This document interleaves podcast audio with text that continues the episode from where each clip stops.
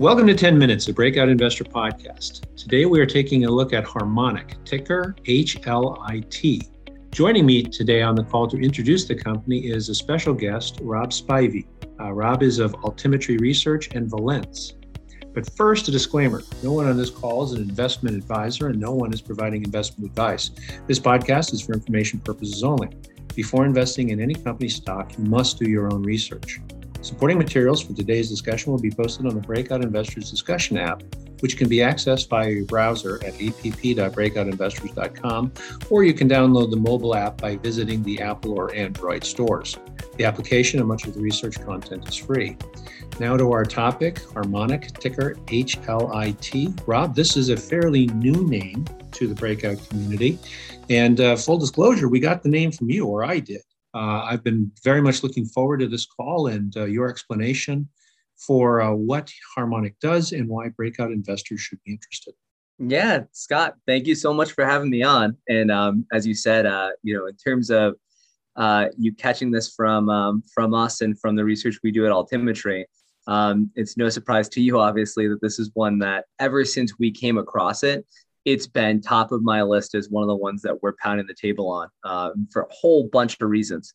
Uh, so if it's all right with you, I'll actually just jump in on the overall pitch. Yeah, yeah. Please give a profile of the company uh, and then you know end with uh, recent events. Yeah, absolutely. So I mean, to to start with harmonic, the important thing is to you know this is how we actually think about you know altimetry for all the research that we do. It's important we try to always converge. We start the bedrock of what we do is right the uniform accounting work that we do, and trying to see through what the real performances of a company, what the real valuations are, what the real risk is, what the real growth is. Once we make, make all the adjustments that we make to the accounting to basically see through the issues that are inherent in GAAP. But once we get through that, what we then got it, what we then have to do is when we find a great company, one of our favorite companies, one of our favorite ideas, it's really around this idea of combining uniform accounting is telling us something that we don't see about a company. There's company specific things happening. And the last thing, which is sometimes the most important because it's what make people pay attention, is there's also some big thematic things going on. And it's actually that is what has it so excited for Harmonic because when you think two of the biggest things that are going on in the world right now from the perspective of where data is heading, where our consumption habits are happening, and everything else is one. Something that's been happening for you know decades, but we are becoming a more and more data intensive society right everything that we do nowadays requires tons of data um, you know when you look at how much data we consumed back in 2000 when all of us were signing online with aol versus how much you know data we consume we consume basically as a world and probably i think it's like something like 60 minutes, we actually produce as much data and send as much data through the internet as we produced in a, in, a, in several years back in the, uh, the late 90s into 2000. And so there's this massive movement of data. And the thing that people always don't think about is for you to be able to have that movement of data, you need to have something in the back end that's actually handling it, right? And this is where Comcast and AT&T and everybody else come in all those data centers and data farms that they have, it's not just about storing data. It's about making sure that giant um, tube, if you will, a giant pipeline of data is flowing and then correctly directing that in multiple places. Well, exactly. And, I'm always wondering with all of the on demand stuff, you know, you and I could be sitting next to each other streaming the same movie on the phone, only we're five minutes apart. And I think about, good God, how, how does somebody manage all of the data they're pushing through these pipes?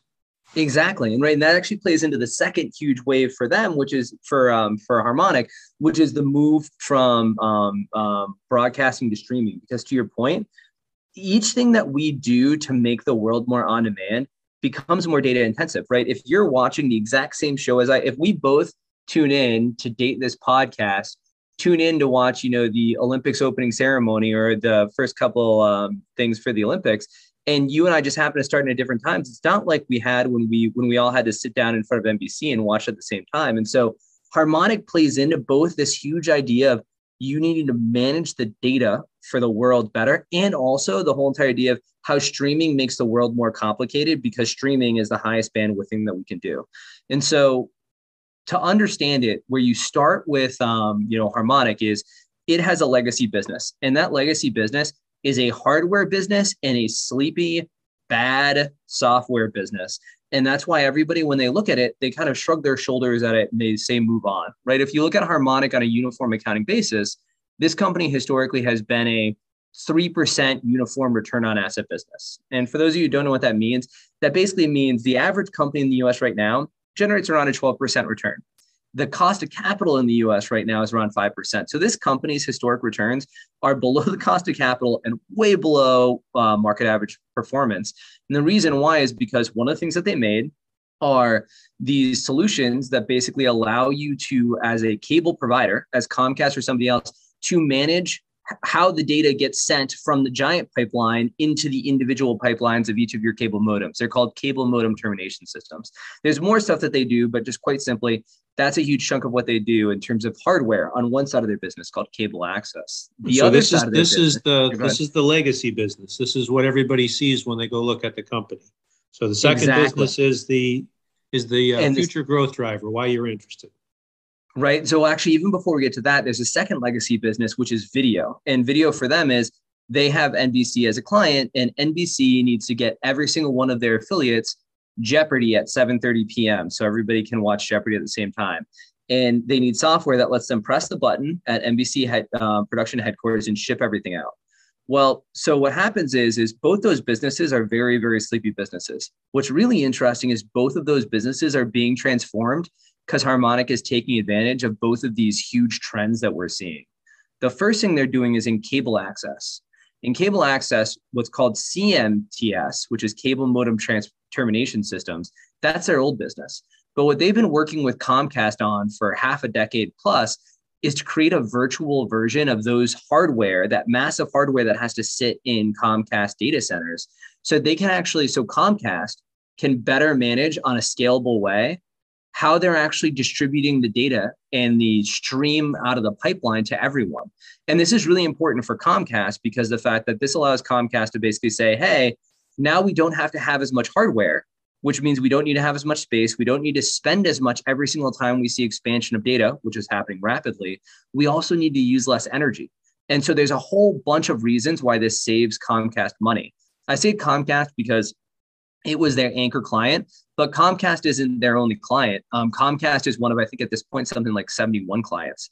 Um, and so if you look at it now, what's really interesting, they've got Comcast, they've got Vodafone, et cetera, and they're already starting to penetrate these um, uh, these tier one, if you will, providers of of, uh, of data management, and they're only ac- actually currently at basically a 10% penetration rate at these tier ones in terms of the amount of the data management for CMTS that's transitioning to vCMTS, which is what they built. They have the patents for, they have the technology for, and they can do better than anybody else.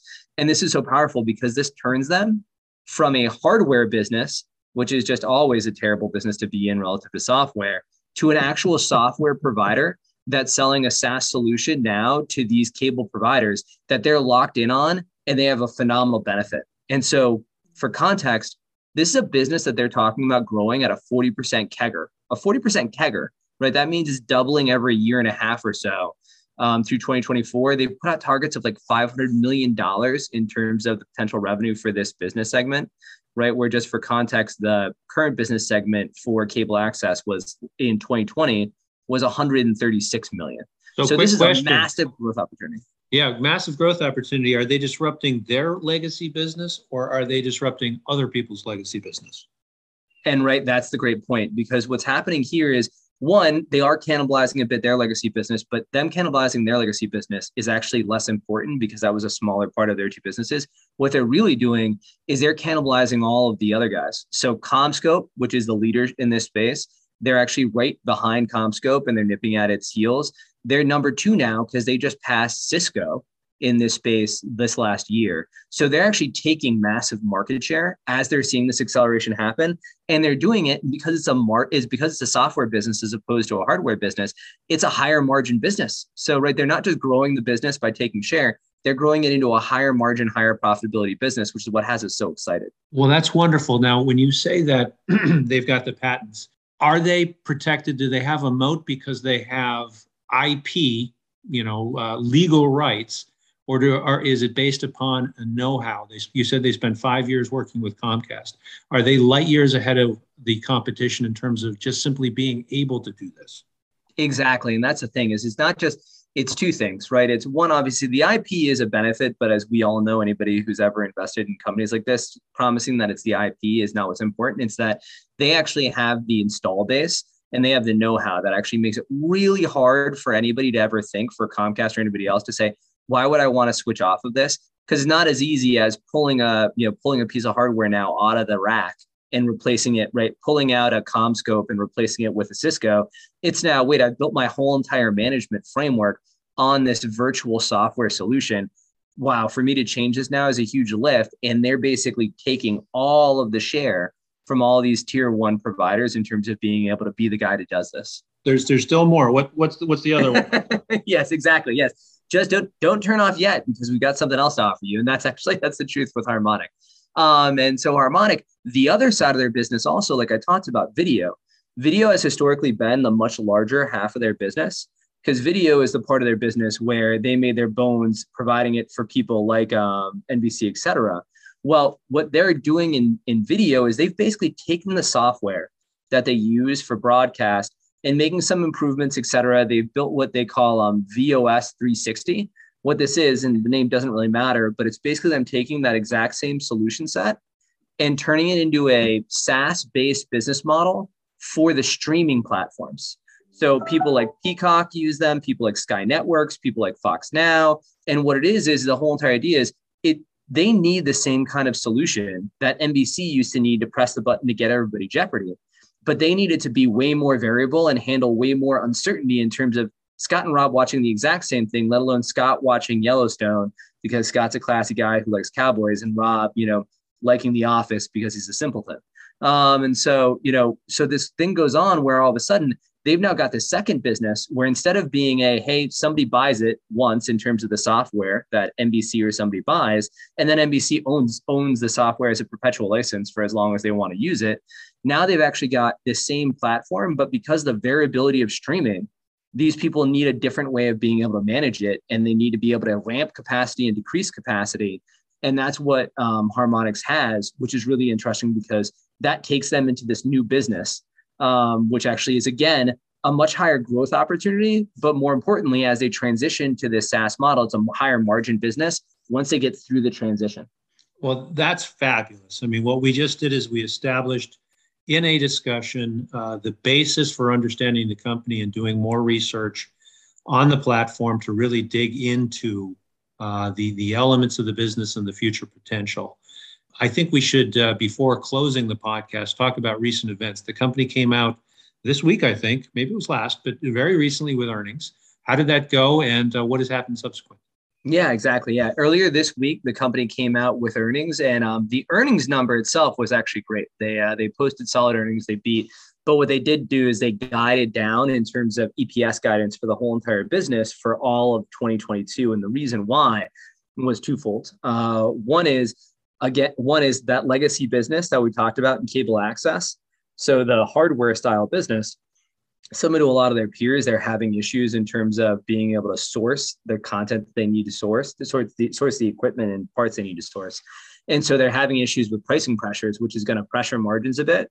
And the other half of the business, in terms of the streaming, well, anybody who's ever analyzed a SaaS platform knows that there's this unlucky valley that happens when you convert to a SaaS platform where you lose profitability before you get critical mass and then you actually gain profitability again because you're transitioning the business to a SaaS platform. And they're going through that too. So both of those businesses, they basically walk down the margins for both of them for 2022. However, for both of them, one, we don't really care about what's going on with the one in terms of the legacy dying business for cable access because that's not the story. And then for the other one, that's a natural transition. So the market whacked them for it because the fact that was worried that hey, do we have another gr- dying growth story in the midst of you know January and early February 2022? But what we're seeing is both those things we can actually understand and explain. One doesn't matter, and the other is a natural transition. And then after that, they actually announced. Uh, hundred million dollar share buyback, which is you know always a nice thing to hear from management when the stock stock dips. You always want them buying back stock when the stock's low, not high. But the real big thing is right. Both of these things aren't really disrupting the um, the whole entire thesis we have for the company, which to us makes it look so interesting because it makes us think that we can see this company that legacy had a 3% return on assets on a uniform accounting basis and the market's pricing to have an 8% uniform ROA could have a 15 20 25 30% ROA which means this company is massive upside now on that most of our guests are not professional valuation folk and so we shy away from talking about what's the price potential for the business would you be willing to give us a, a view to what uh, Altimetry is thinking this company could be worth in the next couple of years? Yeah, of course. Yeah, I mean, for context, right, the stock right now, as we talk, is between nine and nine fifty. It's like nine forty right now. When we look at it, and you just think about picking apart the piece of the business, just the the lazy man thing of doing this is a cool thing about uniform accounting, which is what's really powerful, is it can actually make us do this kind of scenario analysis and do this kind of valuation work at a faster rate, right? You've got a company that's transitioning from a hardware business to a software business. So already we know we've got a company that is on the way to higher returns. But if we just do something as simple as saying, hey, let's assume that this company gets to return on assets that's similar to somebody like a Cisco, right? Which is, you know, which is a market leader in what it does.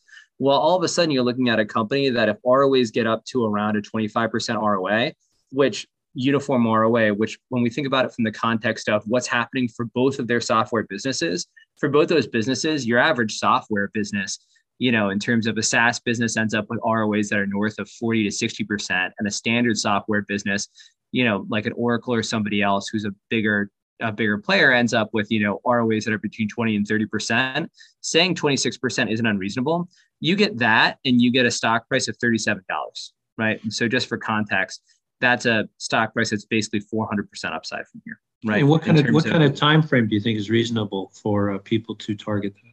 I mean, that's what's so interesting here is this is the kind of scenario where because these two things are happening so rapidly management talks about you know basically 4xing the cable business by 2024 and the transition and profitability for the other side of the business for um, video you know in the next two years or so. We realistically think the market's going to start to figure this out and, sm- and sniff this out way sooner than that. I mean, so for you to talk about this being a, you know, a 12 to 18 month target and at worst viably 24 months, you're sitting at that 20, 2024 number.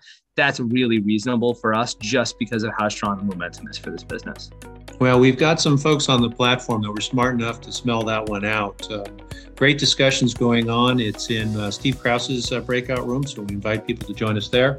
But for purposes of this podcast, Rob, we're going to call it 10 minutes. Thanks so much for introducing us to this company. Scott, thanks as always. A pleasure to be on and looking forward to be on again sometime soon. Thank you so much. All right. I'll do the readout. We are Breakout Investors. This podcast is meant as an easy on ramp to understanding today's company and the research and collaboration we do. Please join us for discussion on, Harmonic and for other small and microcap names with catalysts on our discussion platform at app.breakoutinvestors.com or download the mobile app on the Apple and Android stores. The Breakout Investor 10 Minute Podcast is syndicated and available on Apple Podcasts, Spotify, Audible, or wherever you get your podcasts. Please subscribe, listen, and give us a five star review.